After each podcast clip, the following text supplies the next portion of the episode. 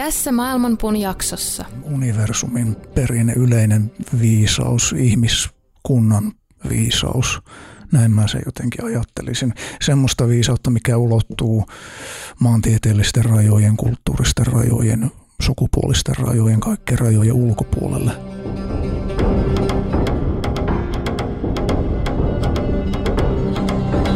Maailmanpuun juuret ovat ylhäällä ja lehvästö alhaalla. Sen oksat levittäytyvät kaikkialle luonnonvoimien ravitessa niitä.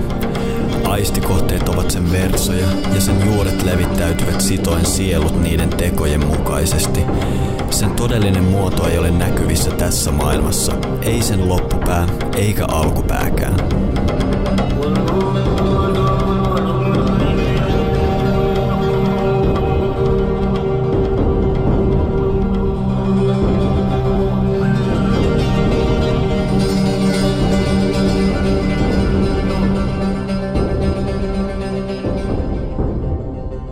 Tervetuloa kuuntelemaan Maailmanpuuta, podcastia, jolla on ässä hihassa. Minä olen joogaopettaja Miska Käppi ja kanssani studiossa on joogatutkija Matti Rautaniemi.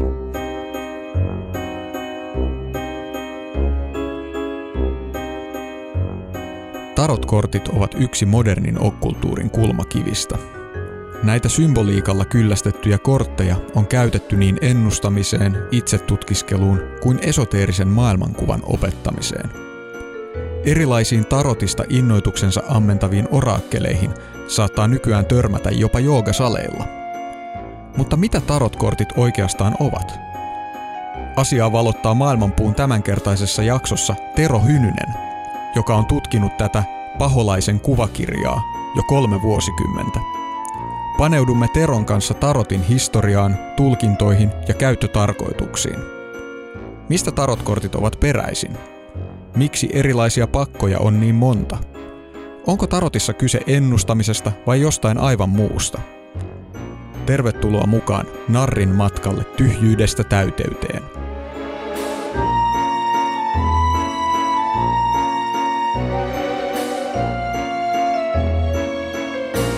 Kukapa ei haluaisi edistää terveyttää vuoden pimeimpänä aikana, ja tietysti muutenkin. Maailmanpuu ylläpitää terveyttään Käpä Healthin avulla, mikä on tietysti varsin sopivaa, koska puut ja käävät ovat ikiajat tarvinneet toisiaan. Erityisesti me fanitetaan heidän Soma-tuoteperhettä. Ne on tinktuuroja, joissa suomalaisia terveyttä edistäviä sieniä on uutettu mahdollisimman toimivaan ja helppokäyttöiseen muotoon. Sienet ovat tietysti maailman vanhin asia terveyden edistämisen saralla ja tunnettuja esimerkiksi kiinalaisesta lääketieteestä, ja itse asiassa nykyäänkin yhdeksänkymmentä prosenttia maailman sienistä kasvatetaan Kiinassa sisätiloissa. Käpä Healthin sienet taas kasvaa ulkona koivutukeissa Suomen luonnossa karjalohjalla, mikä nostaa ne aivan eri liigaan. Paitsi että luonnossa kasvavat sienet auttaa jo itsessään koko ympäröivää ekosysteemiä, siellä sienet myös joutuu kehittämään omaa vastutuskykyään muita sieniä ja mikrobeja vastaan, toisin kuin ne sisätiloissa kasvavat mammanpojat tai siis mammantatit tai jotain.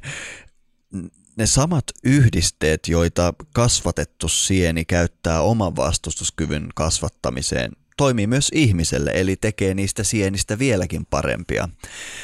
Kannattaa suunnistaa osoitteeseen kaapahealth piste com ja todeta itse sienien lääkinnällinen voima.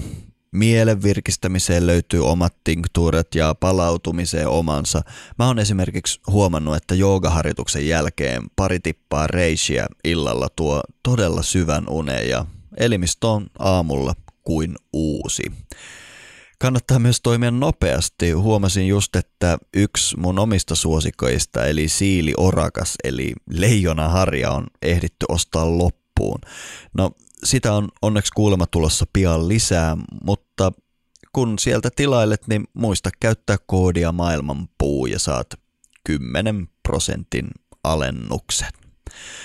Mutta pidemmittä puheitta laskeutukaamme Helsingin keskustaan Oodi-kirjastoon. Jakso voi alkaa.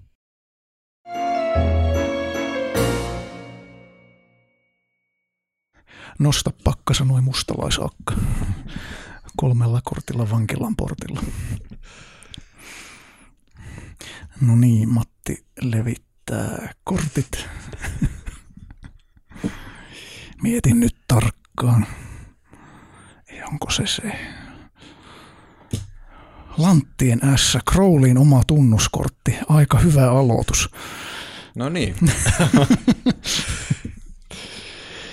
Tervetuloa Maailmanpuun studioon, joka tällä kertaa onkin Oodi-kirjastossa ja todennäköisesti yksi kaoottisimmista jaksoaloituksista, mitä ollaan koskaan tehty, tai ylipäätään jaksojärjestelyistä. Kyllä. Ja Mut, myös yksi pisimpään suunnitelluista jaksoista, mikä, mitä ei huomaa missään. No niin. Siistiä. Mutta kuitenkin tässä istutaan tämmöisessä miellyttävässä Fake office. Fake officessa. Ja Matti Rautaniemi on juuri määrittänyt tämän jakson suunnan ja kohtalon nostamalla sieltä, en ihan tällä Lanttien ässän. Öö, mitäs meidän vieraamme Tero Hynynen tuumaa tästä? Lanttien S, sehän on varsin sopiva kortti tähän kohtaan ajanjaksoa. Vuosi on päättymässä ja uusi vuosi ja vuosikymmen alkamassa ja täällä sopivasti puuvuosirenkaita näkyy mm-hmm. Lanttien S:n kortissa. Kuuntelijoille tiedoksi tässä on kyseessä siis Aleister Crowley ja Frida Lady Harrisin suunnittelemat ja toteuttamat niin sanotut Thoth-pakka. Ja, ja siellähän näkyy myös Crowleyn oma Tomega Therion tunnus kyseisen lantin tai kiekon sisällä. Disks on englanninkielinen termi mm. tässä kyseisessä pakassa. Muita termejä samalle maalle, Pentacles, Wade Smith eli Rider-pakassa tai sitten Coins, kolikot vanhemmissa pakoissa. Hyvinkin tämmöinen materiaalistisen ja näkyvään maailmaan liittyvä, mm. liittyvä maa tai elementti, maa-elementti, mutta toki maa-elementti kätkee sisäänsä paljon muutakin kuin vain maallista mammonaa. Kyllä, tämä on aika, mä jotenkin pidän kohtalon tempusta, että se mm. meille lahjoitti tämän tarot-jakson juuri keskellä, kun me ollaan nyt käymässä. Meillä on siis niin sanottu jaksosarja päällä, okay, jossa me tehdään viiden jakson sarjaa viidelle elementille. Oho, ja okay, tämä nyt vähän niin kuin keskeyttää tämän meidän elementtien sarjan, nimittäin me ollaan tähän mennessä käyty eetteri, ilma ja tuli läpi ja sitten okay, maa ja vesi on odotellaan vielä, vielä vettä ja maata. Mm. Mutta nyt, nyt me päästiin suoraan käsiksi maan ideaan. Kyllä, suorastaan. Joo. Mutta Planet mitäs Malkut mieltä sä oot tästä, että, että tämä, periaatteessa tämä elementtioppi mun mm. mielestä suorastaan hallitsee koko tätä tarot-filosofiaa ja mm. tämän takia mä oon niin riemastunut, että me nyt keskellä elementtisarjaa puhutaan tarotista. Miten sä näet, että nämä elementit tuolla pakassa ilmenee? Joo, kyllä se kieltämättä on aika keskeinen ajatus. Mulla on tämmöinen hämärä käsitys. Mä en itse kovin paljon Marseille-pakasta tai siitä perinteestä tiedä. Toivottavasti vielä jonain päivänä opin, opin tietämään enemmän, mutta mulla on semmoinen mielikuva, että siellä se ei ehkä välttämättä, tai sanotaan Marseille-tarot-harrastajien tai tulkitsijoiden keskuudessa on ehkä niin korostuneesti esillä. Mm-hmm. Mutta ainakin mitä tulee niin sanottuun Rider-pakkaan, niin kuin sitä näin suomalaisittain mm. kauppanimen kautta kutsutaan, tai Wade Smith tai R V S-pakka, ja samoin Crowley-Harris Thoth-pakka, mitkä molemmat pohjautuu Golden Dawnin rituaalis- rituaalimagiseen järjestelmään ja perinteeseen, niin kyllä se sieltä hyvin vahvasti tulee läpi. Toki sitä ei ole pakko käyttää, ja mm-hmm. monethan eri tavalla äm, attributing, eli attribuuttaa kyseiset elementit, sori, suomalaiset. tota, eli jollekin tarot-henkilölle tai harrastajalle tai tulkitsijalle, opettajalle voi esimerkiksi sanotaan miekkasarja ed- olla, edustaa tulielementtiä eikä ilmaelementtiä. Mm-hmm. Ja taas sauvakortit voi edustaa ilmaelementtiä eikä tulielementtiä. Että kyllähän näitä niin kuin erilaisia oppisuuntia oli ne nyt sitten kuinka tiukasti esoteeriseen perinteeseen nojautuvia tahi ei. Mm. Mutta että tulkitsijalla on vapaus ja jokainen kuitenkin muodostaa tarotista itsensä näköisen. Siihen se koko peilausajatus on, että oli se oma henkinen perinne tai oppiperinne sitten mikä hyvänsä. Hmm. Niin, sä tuossa mainitsit, että on, on näitä, jo mainitsit kolme tällaista hyvin tunnettua pakkaa tuossa, hmm. mutta nykyäänhän käytännössä tilanne on se, että niitä on käytännössä rajaton määrä. Kyllä, joo. En ole ihan tarkkaan nyt selvillä, että montako uutta pakkaa tulee tällä hetkellä maailmanlaajuisesti per viikko tai per kuukausi, mutta tarotteollisuus on kyllä todella erittäin hyvin voimissaan.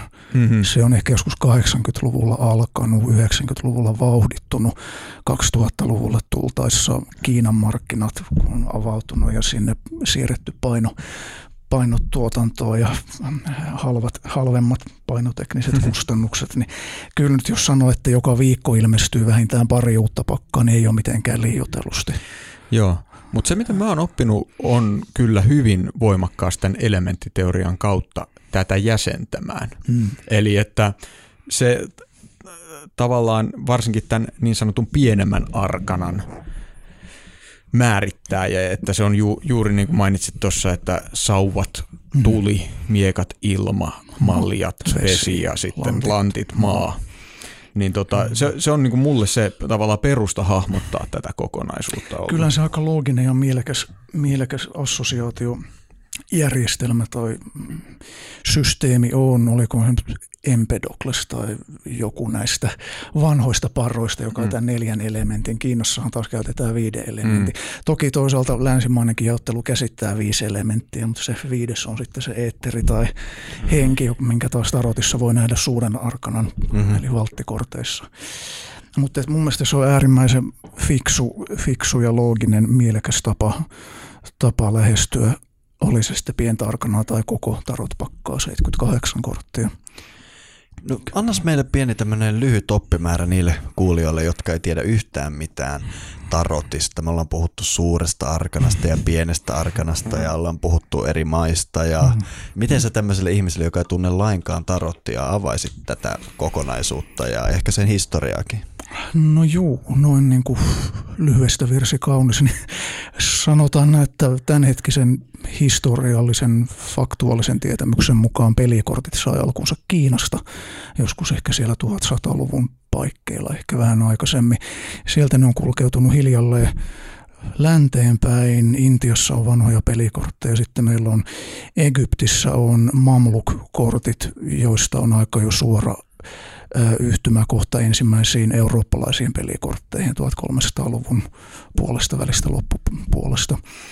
Ja, ja, ja ensimmäiset tarotkortit, ainakin ne mitä nyt on tähän mennessä löydetty tuhatneljäsataaluvun puolesta välistä suunnilleen Pohjois-Italiasta. Eli, eli todennäköisesti pelikortit on kuitenkin ollut jo aikaisemmin olemassa ja sitten hmm. myöhemmin on keksitty tarot, eli kaksikymmentäkaksi suuren arkanan suurten salaisuuksien korttia, eli valttikorttia, mitkä on ympätty, lisätty tähän jo olemassa olleeseen pelikorttipakkaan.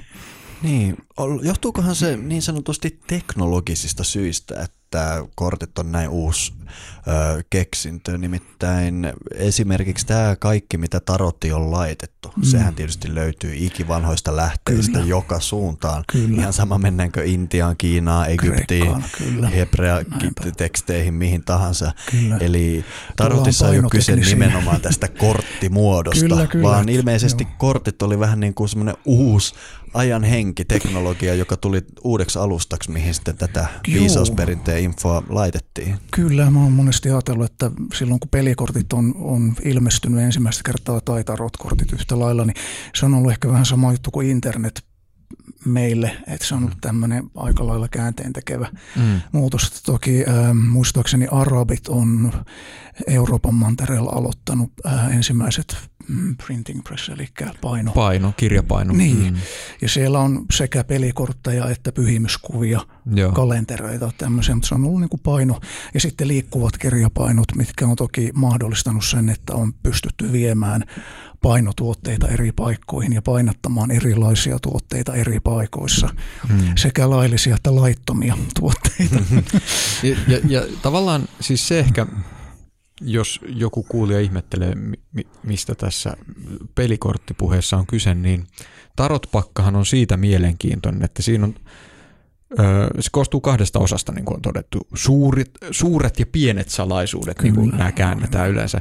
Ja nämä pienet salaisuudet on siis aika lailla täsmälleen sama kuin kaikille tuttu pelikorttipakka. Mm-hmm. Neljä maata, jossa on neljätoista korttia kussakin.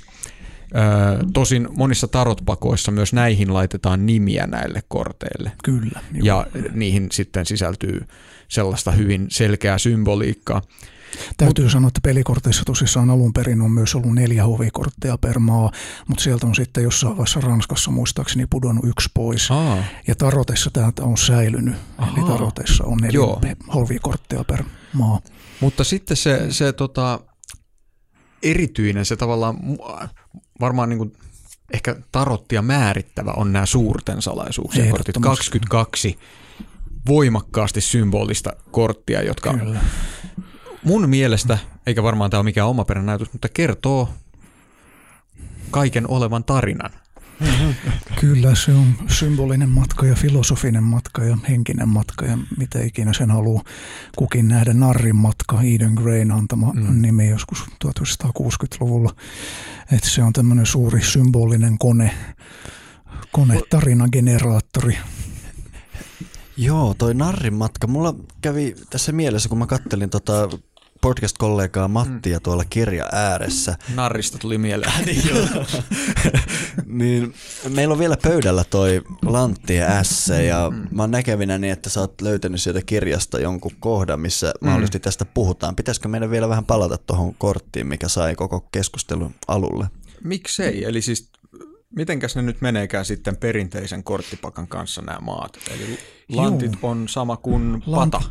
Lantit vastaa ruutuja. Ah, ruutuja. Juu, okay. Miekat, pata. Ah, joo. Tämä menee mulla usein sekaisin. Sauvat, risti, hertat, joo. malja. Joo. Eli ruutu ässä. Kyllä. kyllä, kyllä. Ja tota, tää on siis, kun nämä, nämä lueteltiin tuossa, miten nämä vastaa elementtejä, niin nämä ässät on tavallaan sen elementin sellainen puhdas muoto, kun se ei ole vielä, vielä ilmentynyt, Jum. ei vielä manifestoitunut. Mitä tästä sitten pitäisi aloittaa tai ajatella niin kuin tulkinnan kannalta? Hyvin, ässät, hyvin, usein, hyvin, ässät, hyvin usein ässät on nimenomaan tulkinnallisessa mielessä tai näkökulmassa nimenomaan tämmöisiä kipinöitä, alkusysäyksiä. Mm. Voisi ajatella se, mikä valttikorttien tai suuren arkanan puolella on narri, nolla tai taikuri numero ykkönen, minkä voisi ajatella vastaavan jokaista ässää pienen arkanan kohdalla.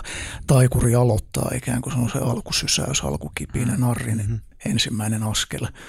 Ehkä kohti manifestaatiota. Jokaisen pienen arkananessa on vastaavasti jonkunlainen alkusysäys, alkukipinä. Eli mikäli tulkinta pöytään kääntyy yksi tai useampi ässä, niin yleensä se alleviivaa joskus hyvinkin huutomerkkien kanssa varustettuna uuden alun teemaa. Mm-hmm. Syntymää, oli se sitten konkreettista lapsen syntymää tai symbolisella ta- tasolla mm. syntymää. No, tähän monin tavoin sopii. Monin tavoin sopii tähän nauhoitusajankohtaan, mutta tota, se mikä mua tässä kortissa kiinnostaa on se, että minkä takia tämän, meillä oli siis käytössä nyt tämä Crowley-Harris-pakka, mm. niin minkä takia Aleister Crowley on tähän hyvin näkyvästi laittanut oman nimensä, sitten tämän tunnuksenaan käyttämänsä seitsensakaraisen tähden sekä tämän tällaisen kolmesta ympyrästä muodostuvan fallisen symbolin tuonne keskelle. Minkä takia se on just tässä kortissa? Helvetin hyvä kysymys. tota, mä itse olen hyvin kiinnostunut Crowley-Harris-pakan syntyvaiheista ja molemmista henkilöistä. Ehkä mulla itsellä enemmän mielenkiinto kuitenkin kohdistuu Frida Harrisiin, josta huomattavasti paljon vähemmän mm. tiedetään kuin mitä Aleister Crowleysta. Ähm, Täytyy tunnustaa hyvinkin avoimesti, että en ole täysin varma, minkä takia Crowley juuri Lanttienässän valitsi omaksi. Tässä kyseisessä pakassa on useampikin kortti, missä on Crowleyn oma, oma tunnus mukana. Olikohan kaksi tai kolme korttia. Koska eikö se ole usein niin, että kun on pelikorttipakkoja, mm. niin niissä pata ässään on se niin kuin painajan tunnukset Joo, laitettu. Kyllä. Et se, se oli varmaan se syy, minkä takia mä sekoitan tänne aivan, pataan. Aivan. Et, tota... Joo, muistaakseni näitä leima, leimamerkkejä niin. on pata ässään laitettu, kyllä. Joo. Ja sitten taas mitä tulee Marseille-pakkoihin, eli näihin puupiirros- tai puukaiveruksiin pohjautuviin eri Marseille-pakkoja, köyhiin monia erityyppisiä, mutta niissä on muistaakseni Lanttien kakkonen. On tämä, okay. missä on taas sitten ehkä kaivertajan tai painofirman nimet ja yleensä vuosi, vuosi mukana. Mutta helppo nähdä kyllä, ottaa huomioon Crowleyn henkilöhahmon, että ähm, se on kuitenkin tämä elämänpuun viimeinen maallisin näkyvin taso, ja Crowley oli hyvinkin jalat maassa, mitä tulee mm. näkyvään arkitodellisuuteen, ja ehkä hänen kautta. Tai voisi ajatella hänen oppijärjestelmässä Telemassa tai O T O, Ordo Templi Orientis, että siellä ehkä kuitenkin enemmän olisi painoarvo nimenomaan sillä, että mitä tässä käytännön näkyvässä todellisuudessa tapahtuu ja Joo, mä, olin, mä olisin juuri esittänyt tämän tulkinnan, okay. tietäen Crowley olevan niin sanotusti maallisen kokemuksen äärimmilleen viedyt mies, niin mä luulen, että jos johonkin Crowley nimmarinsa heittää, niin se on kyllä se nimenomaan maan synty. Mm. Muistaakseni, jos en nyt ihan väärin muista, niin hän myös piti paljon tästä Lanttien prinssikortista. Oliko se näin? Kyllä, hyvinkin voisi ajatella. Ei vai oliko se muuten itse asiassa sauvojen prinssi? Sauvojen prinssi voisi ajatella vielä paremmin. Siellä muistaakseni taitaa olla, kaivetaan kyseinen korttipakasta esille, siellä taitaa olla tämä sama Crowleyn oma, oma symboli. Prince of Wands. Nämä prinssit on hyvin mielenkiintoinen. Juu, siellä sauvojen prinssin rintakehässä, kun meillä ei tämä sama Crowleyn fallus-symbooli. Mm-hmm. Joo, ja mä itse asiassa muistan, että hän on ehkä kuvauttanut itsensä tuossa asennossa, johon tämä prinssi on kuvattu. Aivan, siinä jonkunlainen jooga-asento mahdollisesti mm. on. Matti Rautaniemi tästä lienee, pystyy enemmän, ja Miska myös. Mulla itsellä on omat joogakokemukset pohjautuu yhdeksänkymmentäluvulla muutama hatha joogakertaan, että se ei ole omaa erityisaluetta todellakaan, mutta sauvojen prinssi ja Lanttien ässä, että kyllähän siinä sitä juu, Crowleyn kädenjälki on helppo, helppo nähdä, ja varsinkin sauvojen prinssi, kaikki prinssit Thoth-pakassa periaatteessa vastaa ää, muiden tarotpakkojen kuninkaita. Mm. Joskus on taas sekoitettu, että Thoth-pakan prinssit vastaisi ritareita muissa pakoissa, mutta mm-hmm. ainakin itselle se on hyvin looginen, että ritarilla on aina hevonen tai joku muu eläin siellä, koska se ikään kuin kuvastaa sitä eteenpäin vievää voimaa, mm-hmm. moottoria. Mutta että Thoth, mun omasta vinkkelistä Thoth-pakan prinssit ei ole täysin sama asia kuin muiden pakkojen kuninkaat, mutta prinssissä on se kuninkaan potentiaali idea. Joo. No.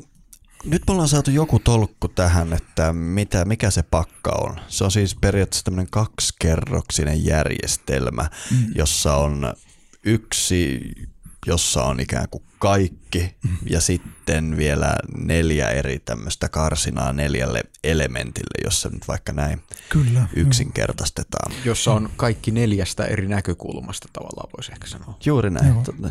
Frida Harris silloin, kun he olivat yhdessä Crowleyn kanssa tätä pakkaa tekemässä, kirjoitti jotenkin näin, että, että tarotpaka voisi ajatella olevan Jumalan kuvakirja, jossa kaikki... Ähm, Kaikki nämä valttikortit, atu, atus of tahuti, niin kuin he sitä nimitteli, valttikortit, liikkuu neljän elementin muodostamalla shakkilaudalla.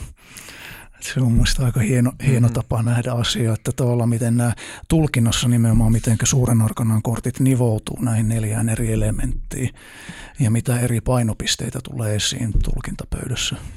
Se, mikä mua kiinnostaa paljon, ihan historiallisesta näkökulmasta, että mikä sun niin kuin näkökulma on näiden suur, suurten arkanan korttien alkuperästä, koska siitä on monenlaista teoriaa. Aika monet, jotka lähtee siitä, että tämän tarotin alkuperä on pelikorteissa, hmm. niin jotenkin pyrkii sillain väheksymään. väheksymään ja demystifioimaan sitä, että se, että, että se on niin kuin tällainen tota, painotekninen juttu, mm. että täytyy saada paperiarkeille täytettä, niin sitten keksittiin nämä. Mutta mun täytyy sanoa, että niinku, mä, mä oon sen verran, sen verran selannut tarotpakkaa, että täytyy sanoa, että jos se on keksitty tästä syystä, niin se, joka ne on päättänyt sinne laittaa, on ollut erikoinen tyyppi. Kyllä, hyvinkin. Juu, en, en niele kyllä tuota, tuota teoriaa ollenkaan, mutta sen teorian nielen, että, että suurin osa valttikorttien kuvista on ollut kenties hyvin paljon tutumpaa keskiajan ihmisellä mm. tai myöhäiskeskiajan varhaisrenesanssin ihmisellä, ainakin oppineille heille. Että siellä on paljon kosmologista tietoa, muutamia raamatullisia viittauksia, ää, jonkun verran keskiaikaista maailmankuvaa, narri, taikuri, ää, paavi, hallitsijatar, hallitsija, kuningatar, kuningas. Mutta kyllä siinä mun mielestä haiskahtaa tämmöinen erilainen, ää, jonkunlainen sulatusuuni, erilaisia filosofisia lähteitä, oli ne sitten kuinka Äm, hyväksyttyjä tai julkisia, tunnettuja tai ei. Ylipapittaren kortti on hyvä, hyvä kysymys, että mistä se on alun perin sinne tullut. Hmm.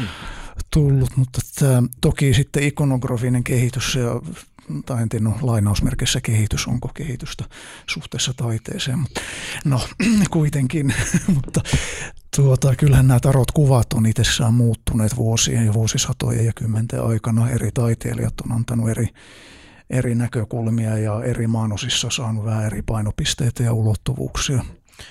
Mutta onko sinulla joku näkökulma siitä, että mistä, milloin, miksi ne on sinne laitettu alun perin nämä kaksikymmentäkaksi kuvaa? Joo, tästäkin on erilaisia teorioita, että onko niitä alun perin ollut enemmän vai vähemmän kuin kaksikymmentäkaksi. Mm. kaksikymmentäkaksi tietenkin toimii elämänpuun kannalta ja erilaisten esoteeristen perinteiden kannalta aika kätevästi, varsinkin tämän elämänpuun polkujen kannalta. Mutta että kyllä mä itse olen sen tämän, tällä hetkellä pinnalla olevan teorian kannalla, että alun perin näitä olisi nimenomaan ollut just kaksikymmentäkaksi. Mm-hmm.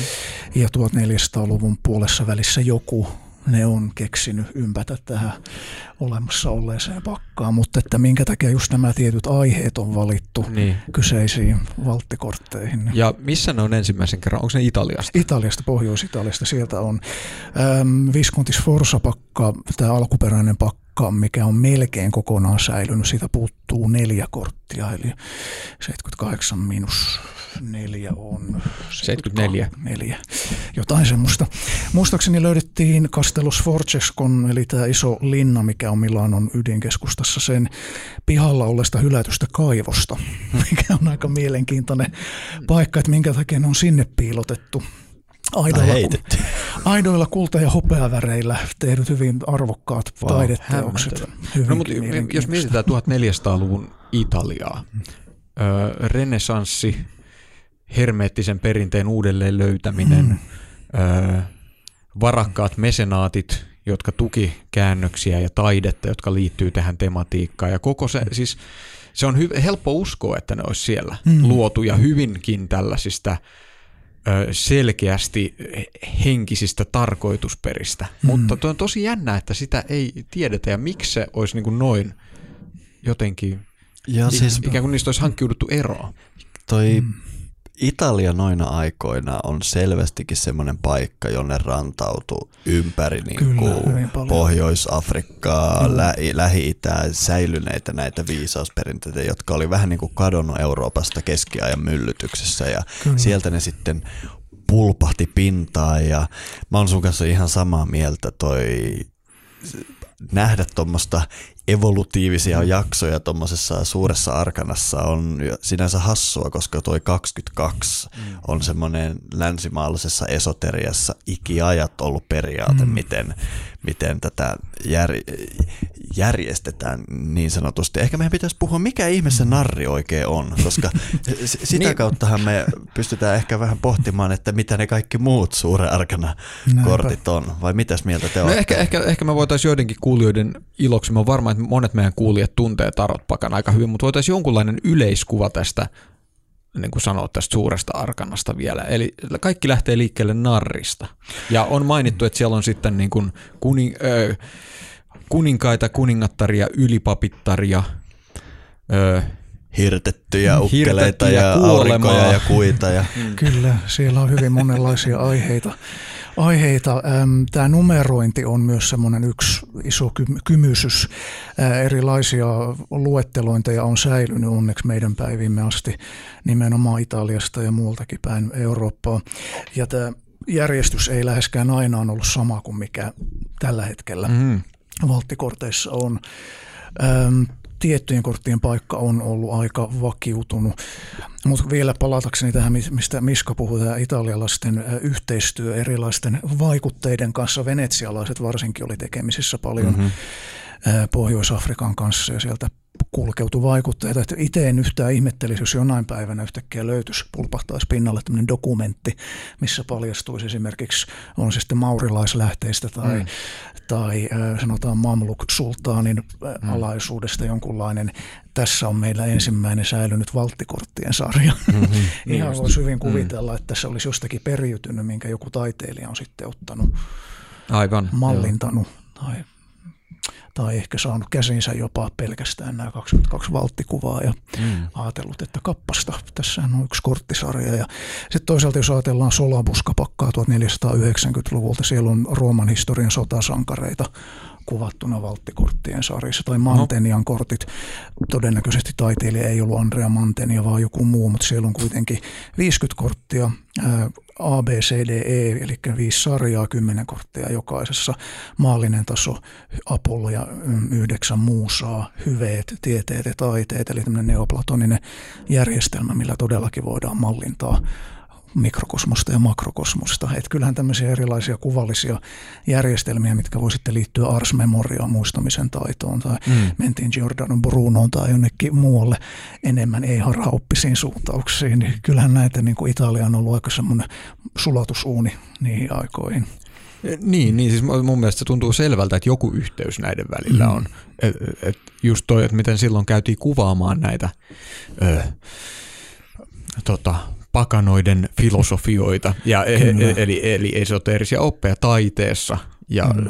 näin. Kyllä. Ja sinnehän ne kort... suoraan näyttää viittaavan. Kyllä, ja nimenomaan korttien kautta, miten se on tullut enemmän lähemmäksi, sanotaan tavallista pulliaista niin sanotusti, mm. koska sitä ennen se on ollut enemmän taiteilijat, jotka on tehneet arvokkaita, hienoja taideteoksia, mutta että painoteknisen kehityksen myötä ne on tullut lähemmäksi tavallista kansalaista, mm-hmm. niin sanotusti. Niin, tämä menee vähän tästä meidän päälinjasta sivuun, mutta eikö se ole niin kuin yksi varhaisimmista maininnoista tarotteja koskien on just, että sit pidettiin, että se on tällainen niin kuin tavallisen kansan vitsaus, että nämä oli tosi suosittuja jossain vaiheessa. Juu, pelikortit on ainakin ollut mm. ja kyllä tarot pakatkin oli, oli suosittuja, varsinkin Marseille-pakat mm. siinä vaiheessa, kun nämä puupierrokset ja tosissaan paino, painotekniset ää, taidot tuli enemmän käyttöön tai mahdollisti tämän massatuotannon niin sanotusti myöhäiskeskiajalla Euroopassa. Että nämä ensimmäiset säilyneet pakat, Visconti-Sforzan kaksi eri pakkaa, niin ne on kuitenkin selkeästi tämmöisiä ylimystön käyttöön okay. tehtyjä taideteoksia.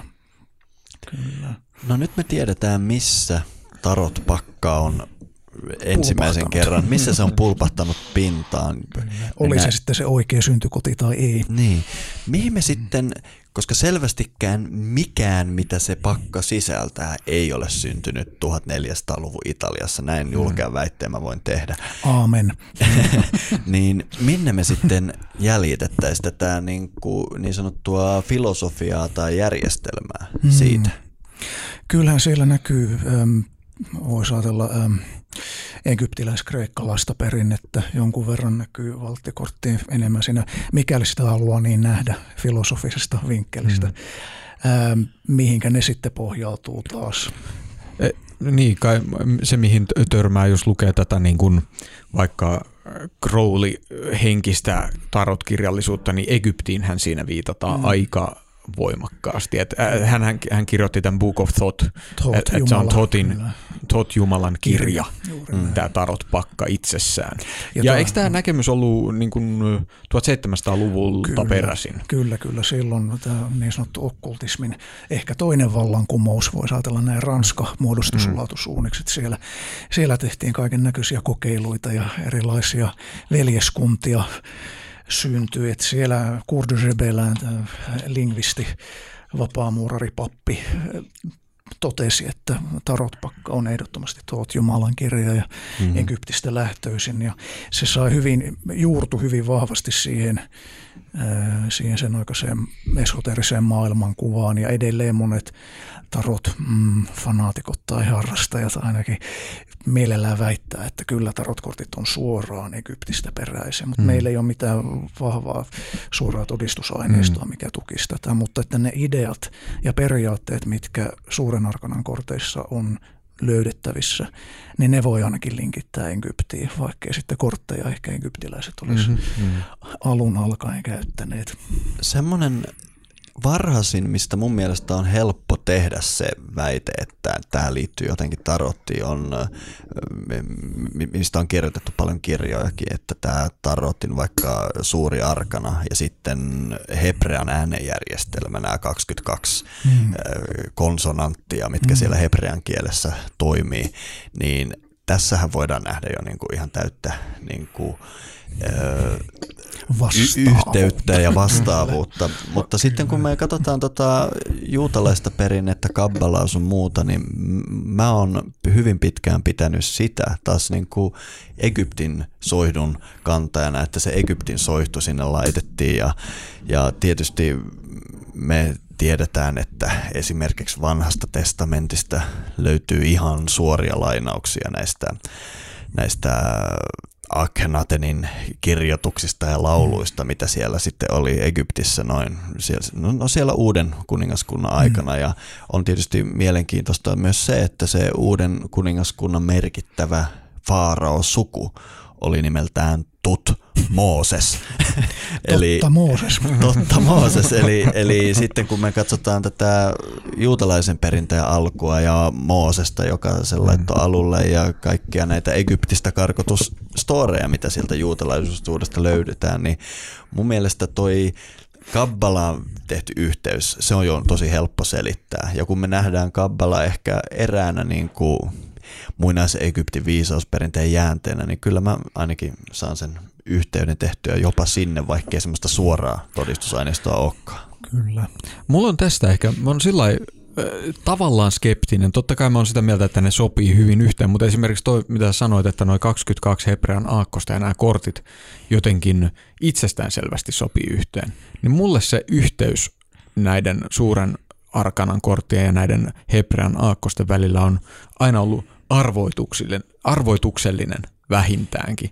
Hmm. Koska siis jos ajatellaan nyt ihan sillä, että lähdetään vaikka tota narrista, että me päästään vähitellen tähän, tähän, tähän tota niin, suuren arkanan pariin. Niin tota, ja nyt mä teen itsestäni narrin, kun te murskaatte tämän mun kysymyksen, mutta antaa silti mennä, tota, koska tällaisiin rohkeisiin hyppäyksiinhän tässä tämä liittyy, tämä Nar- kortti. Narrin kysymykset on aina oikeita ja eli hyviä. Tota, tota, eli, eli se on Alef, ensimmäinen kirjain, mm. joka tarkoittaa härkää. Mm. Ja siinä on narri, joka putoaa tyhjyyteen. Kaikki hyvin. Mutta ymmärrät varmaan, että tämä ei ole ihan niin kuin sellainen itsestäänselvä no, yhteys. No ei se välttämättä itsestäänselvää ole, mutta koska toi härkä, sehän liittyy hyvin usein tähän niin sanotusti ensimmäiseen alkuun mm. niin kuin kaiken perusta, ja, mm. ja näissä viisausperinteissä yleensä on jonkunlainen symboli sille niin sanotulle attribuutittomalle alulle, mm. mitä me ollaan tässä podcastissa kyllästymiseen asti kutsuttu absoluutiksi, tai varsin, oikeastaan minä. ja, ja, ja, ja meillä on siis tavallaan tämmöinen äärettömän konsepti, kaikkien mahdollisuuksien konsepti. Ja, ja monessa perinteessä se menee tuon härkäsymboliikan kanssa aika hyvin yhteen. Ja sitten meillä on niin sanotusti ensimmäinen kirjain, tai sitten tämä niin sanottu nollakortti, joka ei vielä sisällä mitään, mutta voi sisältää kaiken. Kaiken. Mut, mun mutta mutta on miksi, miksi härkä? Kato, kun siis mä, mun on helpompi ehkä ymmärtää riimujen kautta. Riimuissahan myös ensimmäinen kirjain sattumalta on fehu, eli karja. No. Ja se tavallaan on helpompi nähdä sillain, niin kuin sen, sen sanan merkityksen kautta niin kuin elämän perustana tai olemisen perustana, että sulla on, sulla on karjaa. Toi miksi härkä on paha, koska mehän jauhettiin siinä jo muistaakseni ensimmäisessä Maailmanpuun jaksossa tästä aiheesta, mutta, mutta mä, en, mä en usko, että toi, toi miksi-kysymys tulee tämän jakson aikana ratkeamaan. Me vain voidaan ehkä, ehkä todeta, että moni, moni muinainen kulttuuri on tehnyt tämän yhteyden. Ja joku, to... puhutaan vaikka joogasta, niin me mennään hyvin vahvasti Shiva-symboliikkaa. Mm. Ja kaikkihan tietää, että Shivan ratsu on härkä. Toki tulee mitralaisuus mieleen myös. Mm, tulee jo mieleen niin paljon sarvipäitä, että ei, ei paremmasta väliä. Sehän Thoth-pakassa kyllä hyvin, hyvin istuu. Siellähän narrilla on sarvet. Mm, näin on. Sarvet päässä ja hedelmällisyyden symboli aurinko siellä sukuelinten kohdalla paistaa tai loistaa. Että kyllähän siinä härkäsymboliikkaa, vaikka härkä itsessään se tarotpakassa sitten liittyy ylipapin korttiin. Mm-hmm. Ja Thoth-pakassa siellä on elefantti, eli härän intialainen vastine ainakin Crowleyin mukaan. Kyllä, mä en ärästä kommentoi sen enempää. Joo, koska... mutta kommentoipas narrista. Mitä, oi, miten oi, sä sen oi, näet? Narri. Härremin kyydy. Tuota, se, se on aika mielenkiintoinen olento, olento, jos ajattelee keskiaikaista narria, hovinarria, jolla oli pääsy yhteiskuntaluokan eri kerroksiin, joka pystyi raportoimaan kuninkaalle, mitä oli nähnyt ja kokenut. Ja narri oli tavallaan kaaoksen instrumentti tai kaaoksen väline. Ja nolla itsessään, se nollan symboliikka ja nollan historia, mistä ehkä parempi pitää sanoa mitään, ettei sanoa väärin. Mutta tuota, se on kuitenkin se ehkä jonkunlainen välitila, jos ajattelee tätä sielunmatkaa tai syntymää, laskeutumista hengen maailmasta fyysiseen maailmaan, että sitähän se narri, narri hyvin paljon ilmentää tämmöistä... Tota, mm, sielu, sielu, joka lähtee kokemaan... maallista matkaa tai jotain muuta matkaa. Ja tavallaan mikä, miten narri voidaan nähdä jo kaikki sen kaksikymmentäyksi valttikortin kautta. Että se on tavallaan narrin kokemus siitä, narrin ilmentymä. Narri piiloutuu, manifestoituu maagikoksi tai taikuriksi, ylipapittareksi. Niin, joo. Eikö tavallaan voi sanoa, että narri edustaa tavallaan sellaista rajattomuutta? Kyllä. Ja, ja jos mietitään tämän ihan konkreettisen symbolin kautta, narri on ollut keskiaikaisessa yhteiskunnassa semmoinen tyyppi, jota ei sido ne ei. sosiaaliset ja moraaliset ja mitkään tällaiset rajat, jotka, jotka tota, ihmistä sitoo. Niin sen takia hän on hyvä sellaiselle niin kuin hahmottomuudelle ja... Kyllä. Ja mitä me puhuttiin mm. tuossa eetterijaksossa, mm. niin me määriteltiin eetteriä just sillä lailla, että eetteriä ei määritellä, mm. vaan eetteri muuttuessaan muiksi asioiksi on Kyllä. sitten määriteltävissä. Aivan. Ja narria mä itse ja, pidän hyvin vahvana eetterisymbolina. Joo, ja tämä ei ole mitenkään villi tulkinta, koska täällä esimerkiksi mulla on tässä niin kuin luntaus, luntauslappuna tällä Näin, kertaa sanan ether. Lon Milo Duquettin kirja Understanding Aleister Crowley's Thoth Tarot, jossa narrin kohdalla lukee ensimmäisenä sanona The Spirit of Ether, mm. no niin. joten ollaan ihan Validia. siellä asian ytimessä niin sanotusti. Kyllä. Joo, ja toki sitten tota, narri, niin kuin muistaakseni tässä Mili Kaikkosen, se oli vappu, vappuhaastattelu, mm. Radio Helsingin monta, monta, monta vuotta sitten tapahtunut edellitävä suomenkielinen tai suomalainen tarothaastattelu, niin muistan, että siellä sanoin, että narri on vappukortti. Mielestäni se on hyvin tämmöinen suomalaisesta näkökulmasta ajatellen, no, mikä rikkoo moraalisäännöt ja rajat. Kyllä, mut, ja sehän on tämä uuden, uuden alun juhla myös. Näinpä. Eli... No. Ja tää, tällainen tietty syklisyyshän on hyvin vahvasti läsnä näissä tota, ää, eikös, tarot. Eikös vappu sitten taas ajallisesti härään tuota, astrologiseen jaksoon sisälly? Niin se taitaa olla. Nyt, nyt, nyt tota, alkaa täälläkin tota, sarvet kasvaa päässä vähitellen. Ei otsassa kuitenkaan. Se, se täytyy sanoa, että narri tulkintaan ilmestyessään mä varo, suhtaudun siihen hyvin varauksellisesti, koska narri on kaaoksen elementti ja narrin kanssa mikään ei ole varmaa. Se on mm-hmm. ainut asia, niin. mikä on varmaa niin, koska se, se on kanssa. Niin sanotusti puhdanta, puhdasta potentiaalisuutta. Energiaa, kyllä. Mm-hmm. Juu. Mm-hmm. Et silloin, jos narri tulee tulkintaan, niin aika monesti näin on ainakin käsittänyt, että monella tarot harrastajalla tai tulkitsijalla on hyvin positiivinen käsitys narrista ja se voi olla hyvin positiivinen hahmo, mutta toisaalta narrin hyppy tuntemattomaan se voi myös päättyä hyvin traagisella tavalla ja jos ajatellaan oli nyt sitten erilaisia addiktioita tai juurettomuutta, kodittomuutta, mitä hyvänsä tämmöistä ikiliikkujaa maailmassa tai sitä symboliikkaa, niin ei se välttämättä mitään hyvin onnellista elämää välttämättä mm. ole. Mm-hmm. Niin, ja jos katsotaan, siis mun mielestä tarotissa, narrin arkkityyppinä voima sanotaan näin. Mun mielestä tarotissa on erityisen hienoa se tämä visuaalisuus ja mm. niistä, miten paljon näistä korteista voi oppia ihan vaan katsomalla niitä. Mm. Ja jos me nyt katsotaan tämän narrin silmiä, niin tota, paljon kertovaa. T- tää, siinä on t- tietty vaaran elementti, mm. sanotaan näin. Mm. Että se katse on tuollainen hyvinkin kohteeton ja tyhjä ja mielipuolinen. Joo, Joo ja sama jos ajattelee Visconti-Sforza, sieltä vanhaa ensimmäisiä olemassa olevia tarotpakkoja, narri siellä on hyvin, hyvinkin likaisiin, risaisiin vaatteisiin, rääsyihin pukeutunut hahmo, jolla on seitsemän sulkaa tökitty mm-hmm. hiuspehkoon, eli tämmöinen todellakin ulkopuolinen hahmo. Mutta mä pidin tuosta, mitä sä sanoit, että se mitä tämän jälkeen seuraa, seuraavat kaksikymmentäyksi korttia, on tavallaan ikään kuin, mä muistan nyt enää miten sä muotoilit sen, mutta ne on niin kuin heijastumia mm. tästä narrista tavallaan. Joo, mm-hmm. tavallaan narri oppii tuntemaan itsensä jokaisen mm. peilin tai kehyksen kautta, voisi ajatella näin. Hmm. Hmm. Mielenkiintoista. Mielenkiintoista. Mitä tästä voisi sanoa lisää, koska, koska mä en usko, että me pystytään käymään koko pakkaa läpi yhdessä jaksossa. Me ehkä tarvittaisiin siihen kaksikymmentäkaksi jaksoa. Se mutta voisi tuota, olla hyvä mutta jonkunlainen yleis sellainen. Tuota, no, toi on aika hurjaa kamaa. Mä, mä, mä aloin tässä miettimään, että pitäisikö meidän jo tässä vaiheessa alkaa laittaa tuonne vähän niin kuin taskujuttuja tuonne juuriosion puolelle, nimittäin siellä voisi olla mielenkiintoista tuommoinen koko suuren arkanan vaikka niin kuin ka- kanssa leikkiminen, mm. mutta mun Fuck. mielestä a- aika ei ole vielä aika. kypsä. Ehkä me pysytään sitten tällä niin kuin pienen arkanan puolella. Tai mä aloin miettimään, että ylipäätään noi käyttötarkoitukset alkaa olla mm. epäselviä, koska mm-hmm. tästäkin on hirveästi niin kuin keskustelua. Monet on sitä mieltä, että kyseessä on niin kuin pelikortit mm-hmm. ensisijaisesti, jota mm-hmm. sitten jotkut hörhöt alkoi tuhatkahdeksansataaluvulla mm-hmm. käyttämään ennustusjuttuina. Mm-hmm. Jotkut on taas sitä mieltä, että se on alun perinkin ollut joku tämmöinen liittynyt luentoihin ja mitä nykyään tehdään tarotin mm-hmm. kanssa ja niin edelleen. Ja kyllä. Mua kiinnostaisi, Tero, sun näkemykset tästä aiheesta. Tarotin käyttömahdollisuudet on kuten narri, eli rajattomat. Mm.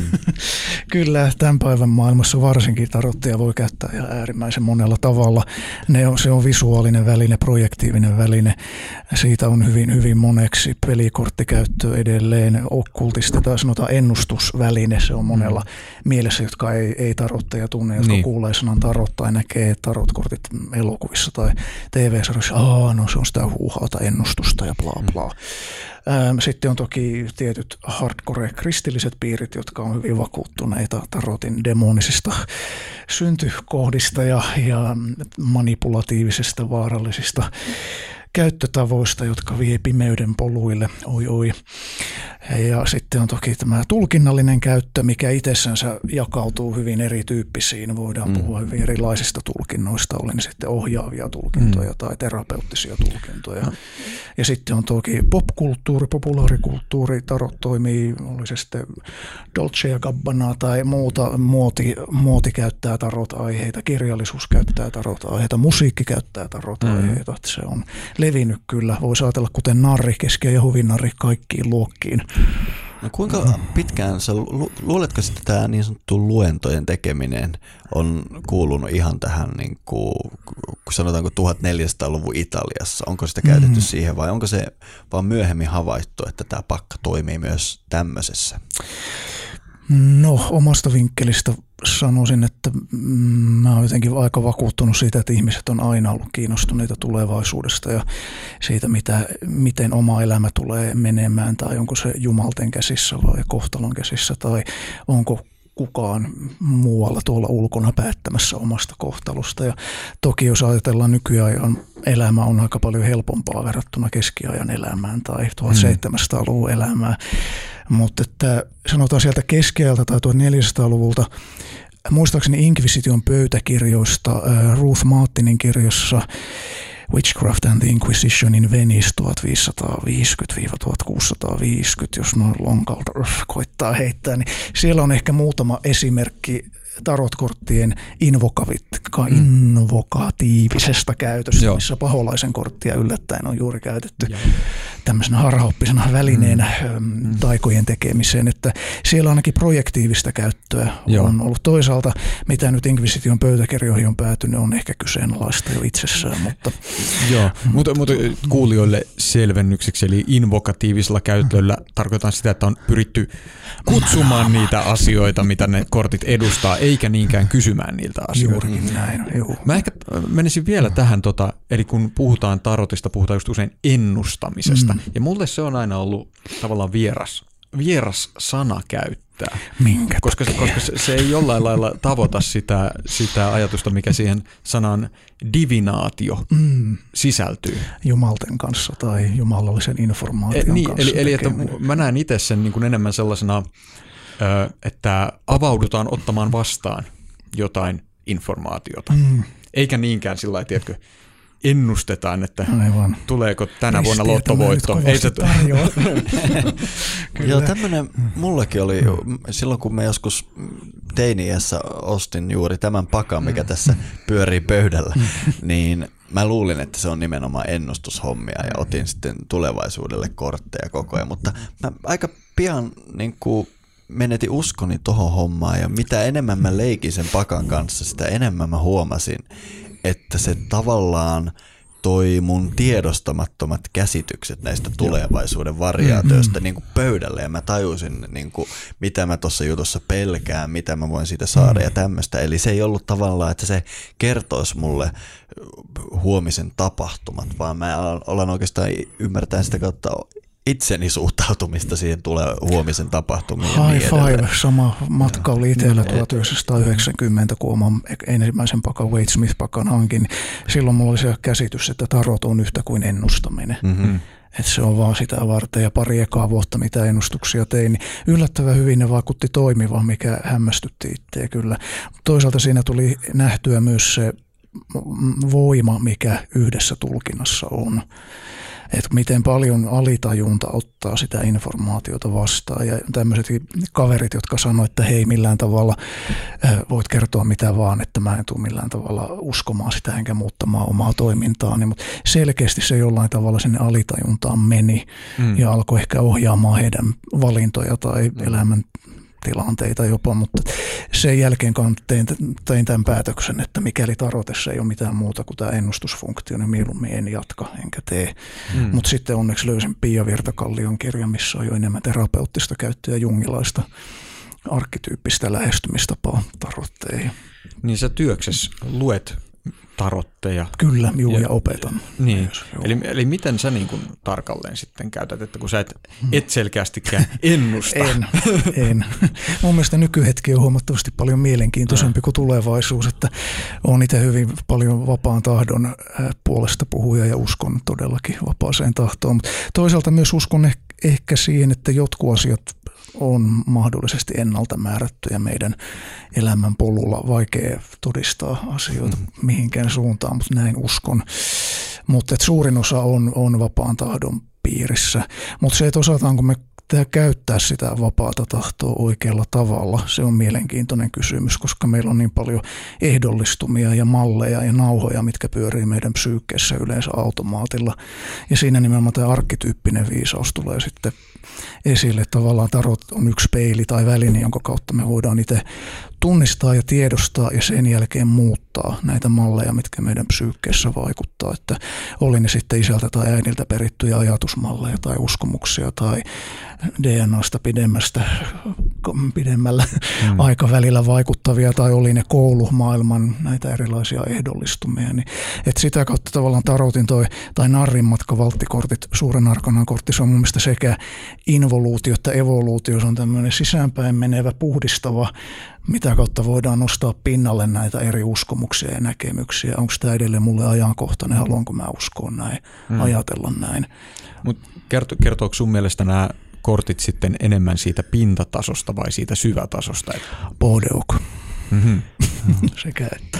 Joo, toi vapaa tahto on semmoinen asia, että mitä enemmän on joogaa ja psykologia opiskellut, sitä paremmin tietää, että kyse on niin kuin koko kysymys vapaasta tahdosta on täysin naurettava ottaa mm.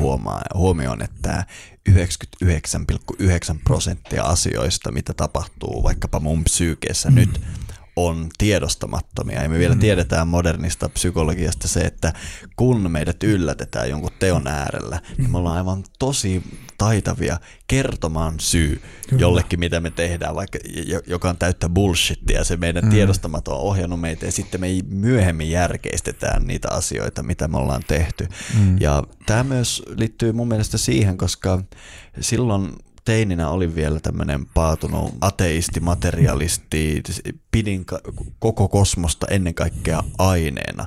Ja mm. nämä tarotleikit johti siihen, että mä mietin, että kuinka helvetissä mä pystyn nostamaan tämmöisiä kortteja. Ja joskus kävi sellaista, että mä en hyväksynyt sitä korttia, otan uuden ja nostan kolme kertaa peräkkäin se saman kortin ja tämmöistä. Ja se, ja se laittoi mut todella miettimään. Mutta sitten vähän niin kuin tarot lähti pois mun elämästä ja nykyään tässä puhuu tämmöinen aivan toisin tietoisuutta ajatteleva henkilö ja, ja nykyään mä ymmärrän sen, että tämä tarothan on niin hauska tapa tavallaan, koska se tiedostamaton on sen takia nimeltään tiedostamaton, että me ei tiedetä siitä mitään, me ei edes ymmärretä se olemassaoloa, me ollaan täysin sokeita ja sitten kun mä otan sen korttipakan, tää on, tää on, se on semmoinen hauska tapa saada se mun silmien takana oleva tyyppi ää, tähän niin kuin pöydän ääreen ja sitten mm. sieltä tuleekin monenlaista. Eli tämä on mun mielestä ihan ehdottomasti suurin syy, minkä takia kenenkään kannattaisi tarotkortteja mm. käyttää tai opetella. Jos ei, se, mun mielestä se ei ole ollenkaan tärkeää, haluaako edes tehdä tulkintoja vai ei. Pelkästään tarot filosofisena koneena mm. tai tämmöisenä muutoksen airueena. Mm. Mun mielestä siinä on jo niin iso mm, apu, mm. jonkunlainen viisaus. Miten sä oot oppinut? Koska siinä on kuitenkin niin kuin mun mielestä paljon opiskeltavaa. Varmaan on, ihmisiä, varmaan on ihmisiä, jotka osaa sillä lailla intuitiivisesti lukea jo aika nopeasti sitä, mutta ainakin mulle se on, mä oon itse aikanaan noita opiskellut ja se oli kovaa työtä, sitten on ollut pitkä tauko ja nyt se on vähän niin kuin uut, niin kuin kieltä, jonka on joskus oppinut, niin yrittää vähän palautella mieleen, niin se ei ole niin kuin ihan sellaista kevyttä hommaa. Ei se on, koska se on oma, oma, oman elämän peili ja oman psyyken peili, hmm. hyväksy sen tai ei, näin se vaan on, on ja pakottaa ehkä kohtaamaan itsessä tiettyjä asioita, varjotyöskentelyä, jos jungilaisen vinkkelin ottaa siihen mukaan, varsinkin siellä puolessa välissä valttikorttien sarjaa hirtetty kuolema, paholainen torni, ne on aika rajua, rajua kamaa ja paljon pihalle heitettävää meidän omasta psyykestä. Että kyllä se, mm, mikä se alkuperäinen kysymys niin, olikaan? Miten sä oot oppinut? Aivan. Onko sulla ollut opettaja? Ootko sä opiskellut kirjoista? Miten, miten tämä on tuota, tapahtunut? Joo, ensimmäisen tarot-kurssin kävin vasta kaksituhattayhdeksän, eli mikä oli yhdeksäntoista vuotta sen jälkeen, kun olin ensimmäisen pakan hankkinut. Että kyllä se aika paljon kirjojen pohjalta meni tulkintojen kautta ja funtsimisen kautta. Rachel Pollackin seitsemänkymmentäkahdeksan Degrees of Wisdom mm. oli itselle semmoinen hyvin käänteentekevä opus. No Pia Virtakallion tarotkirja, mikä pohjautuu osittain Rachelin kirjaan. Äh, Sally Nicholsin Jungen tarot, mikä käsittelee pelkästään valttikortit kaksikymmentäkaksi mm. suuren arkana korttia. Se oli tosi merkittävä arkkityyppien raamattu itselle. Ähm, ja toisaalta voisi ajatella, että siinä vaiheessa, kun lähtee tulkintoja tekemään toisille ihmisille, niin siinä oppii myös ihan älyttömästi ja mm, käsittääkseni kaikki opettajat oli oma opetuksen laji tai aihe, mikä hyvänsä, niin sanoo samaa, että siinä vaiheessa kun alkaa opettamaan toisia, niin vasta alkaa oppimaan mm. itse enemmän ja syvemmin. Että kyllä se on ihan älyttömän hieno ammatti, varsin outo ammatti kyllä kieltämättä. Mä luulen, että tuskin kukaan ala-asteella, jos kysytään, että miksi mm. haluat isona, niin I want to be a firefighter. Ja sitten, että no mä haluan tarot tulkitsijaksi. Ei se nyt ehkä ihan perinteinen uravalinta ole, mutta näin, näin sitä mennään. Mutta juu, ihan tulkintoja tekemällä ja tosissaan niin kuin sanoisin tämmöiselle niille, ketkä miettii, että no uskallanko nyt ostaa ensimmäisen oman tarotpakan tai toivoa sitä lahjaksi. Voidaan ehkä näistä uskomuksista puhua tässä kohta ah, niin, myös. Niitähän on monia. Tarotpakkahan ei saa hankkia. Vilisee. Ah niin, tämäkin vielä. Meni pieleen heti alussa. Tästä tuli mieleen, tarot on kyllä tämmöinen petollinen juttu siinäkin mielessä, että siinä kyllä niin kuin aikaa saa kulumaan ihan älyttömästi. Mm. Jos ajattelee Aleister Crowley ja Frida Lady Harrison, jotka kuvitteli, että puoli vuotta menee siihen uuden pakan tekemiseen ja mm. viisi vuotta myöhemmin oli vasta valmista. Mm. Toki siinä oli toinen maailmansota, vähän häiritsi asioita, mutta, mm. mutta tuota, se on semmoinen, juu, kyllä vie, vie syvälle suonsilmään, mutta matka mikä kannattaa tehdä. tehdä. Ja sitten toki taas mielenterveysongelmat on yksi mielenkiintoinen vinkkeli, että kannattaako sellaisen henkilön lähteä tarotmatkaa tekemään, mm. jolla ehkä mieli, oma mieli ei ole tasapainossa. Mm. Et joo, laidasta laitaan kyllä. Me vähän puhuttiin tuosta, miksi tarot toimii, ja me puhuttiin noista tiedostamattoman syöväreistä. Toisaalta minua kiinnostaisi vielä jatkaa tuota miksi-kysymystä siihen, että miksi juuri tarotpakka toimii niin hyvin? Miksi ei mikä tahansa, jos mä tästä heitän hatusta vaikka seitsemänkymmentäkahdeksan eri symbolia ja piirtelen ne ja teen siitä korttipakan. Toimiiko se yhtä hyvin vai tarot, vai miksi tarot toimii niin hyvin? Mun vinkkelistä sanoisin, että mikäli sä tai Matti teki sitten nyt just oman version, oman tarotpakan, mikä ei olisi ollenkaan tarotpakan näköinen, siinä olisi eri määrä kortteja ja eri, täysin eri symboli. Se toimisi teille kuitenkin, koska se on mm-hmm. teidän tekemä. Se heijastaa teidän psyykettä. Mm-hmm. Se pakka ei välttämättä toimisi jollekin toiselle, koska kenelläkään toisella ei ole sitä samaa kokemuspintaa, mikä, mm-hmm. mikä teillä on. Se, minkä takia tarot toimii niin perkuleen hyvin, on, johtuu, johtuu siitä, että se on niin jollakin tavalla pureksittu ehkä valmiiksi. Ne on ne perusperiaatteet ja ideat. Tarot ei ole millään tavalla henkilökohtainen itsessään, se on universaali ja symbolinen. Ja symboli tarkoittaa eri asiaa kuin merkki. Merkillä, jos ajattelee liikennemerkkiä stop, silloin tässä on yksi mm. tarkoitus. Sitä voi toki tulkita symbolisesti ja ajatella, että tämä stop-merkki ei koske mua. Mä painan kaasua tässä kohtaan, poliisi ei hyväksy sitä selitystä ollenkaan. Mm. Taas symboli on symboli, sillä on yhtä monta merkitystä kuin katsojaakin. Mutta näet sä, että se, se, tämä tarotin symbolismi ammentaa jostain tällaista universaalista symbolismista? Onko siinä taustalla joku tämmöinen ö, tieto, tie, tiedon perinne tai joku tämmöinen, mihin se pohjaa? Hyvä kysymys. Ähm, universumin perinne, yleinen viisaus, ihmiskunnan viisaus. Hmm. Näin mä sen jotenkin ajattelisin. Semmoista viisautta, mikä ulottuu maantieteellisten rajojen, kulttuuristen rajojen, sukupuolisten rajojen, kaikkien rajojen ulkopuolelle. Hmm. Jos ajattelee, että narri on tarotin henki ja narri on itsessään kaikki, hmm. niin sitä kautta se mun käsittääkseni toimii. Koska to, tästä on monenlaisia mieli, mielipiteitä ja näkemyksiä, että miten tämmöiset systeemit toimii. Hmm. Äärimmäisin näkemys, johon mä oon niitä törmännyt, ja se muistaakseni oli vielä tällainen arvostettu tarot-kirjailija, joka sanoi, että itse asiassa tämä pakka on vaan niin kuin tällainen toissijainen väline, että ihan saman voi tehdä pläräämällä telkkarin kanavia satunnaisesti. Mm-hmm. Niin kuin, että korttien nostamisen sijaan plärää aina Kyllä. silmät kiinni kanavan ja kat- kuuntelee, mitä sieltä kyllä. tulee. Ehdottomasti, mikäli osaa tulkita, niin. mikäli osaa nähdä sen informaation eri vinkkelistä. Juu, mitä tahansa voi käyttää.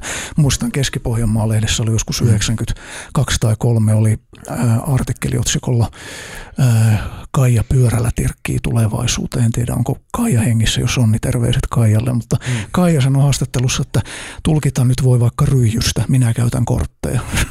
Mm. niin ehkä toi on postikortteja. Ihan eh, ehkä to, se on hyvä pointti, että minkälainen sun suhde itseesi ja maailmaan on, Kyllä. että miten sä voit lukea asioita. Miten hahmotat, miten tulkitset. Niin, ylipäätään. Ehkä vähän semioot, semioottista, mm. semiotiikkamaista. Toisaalta mä näen, että tämmöinen vakiintunut pakka, jolla on rakenne ja symbolismi, ehkä tarjoaa sellaisen turvallisemman verkon tulkita asioita. Se on hyvin selkeä, järjestelmällinen, oma, oma kompakti.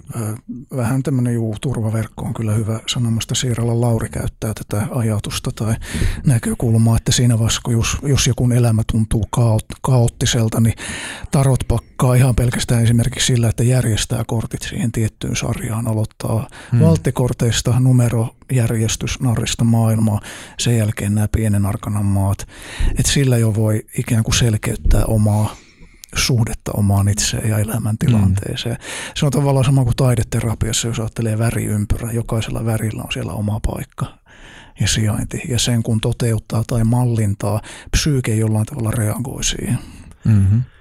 Mutta kuitenkin mä oon ehkä vähän eri mieltä teidän kanssa ton senkin kapinallinen T V-käyttämisestä tai et, että, että ihan mitä tahansa pystyy mm. niin kuin käyttämään. Siis mä oon siitä samaa mieltä, että sama mitä tarotpakalla voi tehdä vaikka T V-kanavia hyppimällä tai mm. lampaan suolista ennustaa tai kahvikupista tai mm. mistä mm. tahansa. Mä oon ihan samaa mieltä, että sen voi tehdä, mm. mutta mä luulen, että tarot on ylivoimainen. Ei ainoa ylivoimainen, mutta kun me ajatellaan vaikka tätä, miten tämä on, ö, toimii pelikorttinakin, ei mm. ole kovin helppo tehdä. Niin kuin nykyäänhän on muotia ja kaikki haluaa tehdä oman pelin, mm. koska sillä voi saada mm. hyvät massit.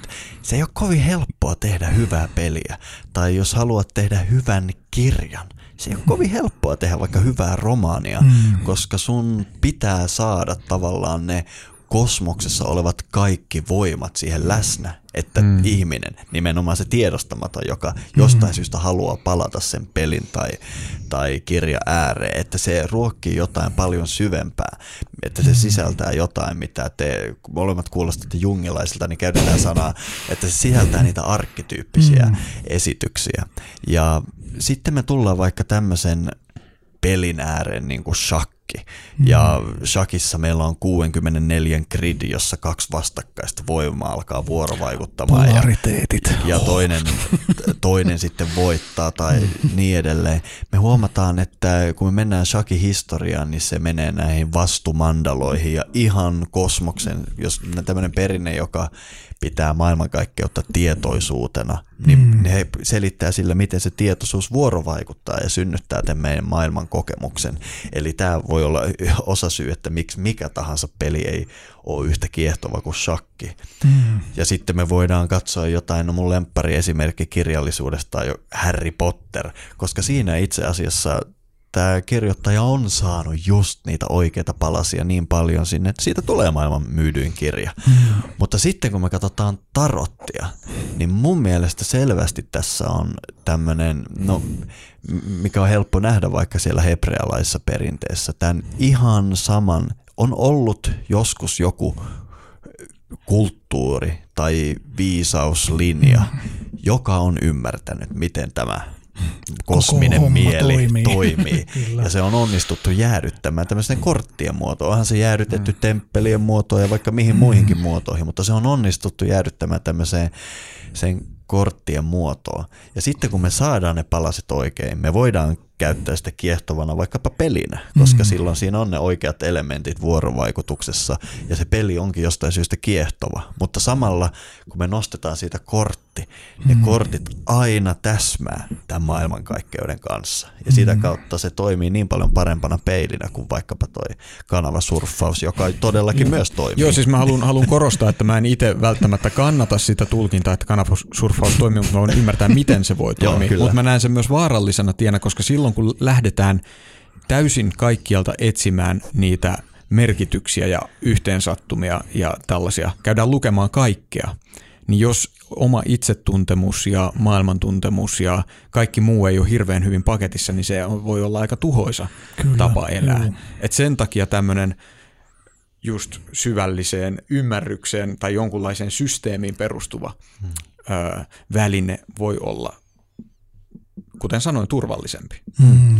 Joo, ja tuolle tielle kun lähtee, niin se on, se on hurjaa. Mulla on ollut muutamia ystäviä, jotka, en tiedä lähtikö se tarotista vai I Chingistä vai mistä, mutta kohta niin kuin, ei voi niin kuin kävellä kymmentä metriäkään näkemättä merkkejä ja ennustuksia. Ja sitten siitä elämästä tulee vähän vaikeaa. Tätä mä yleensä usein, usein kuulutan kovasti omille oppilaille, kun opetan tarotkursseja, varsinkin nämä niin kuin perusaloittelijoiden kurssi, että, että siinä helposti käy niin, että heiluri heilahtaa pikkusen liian mm. kauas johonkin suuntaan ja sitten nimenomaan mitään ei voi enää tehdä ilman, että ensiksi tsekkaa, mitä mm. kortti näyttää ja itsekin sen vaiheen meni läpi. Se on minusta ehkä ihan hyväkin, että se vaihe tulee vastaan, mutta se mikä on harmi... Kunhan sinne ei huku.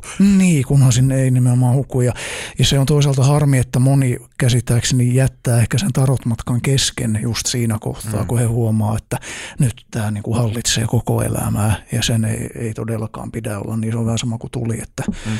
hyvä renki, mutta huono isäntä, että kunhan mm-hmm. siinä itse niin kuin pysyy kärryillä vaunujen tapaan ohjakset käsissä, mm-hmm. seitsemäs valttikortti.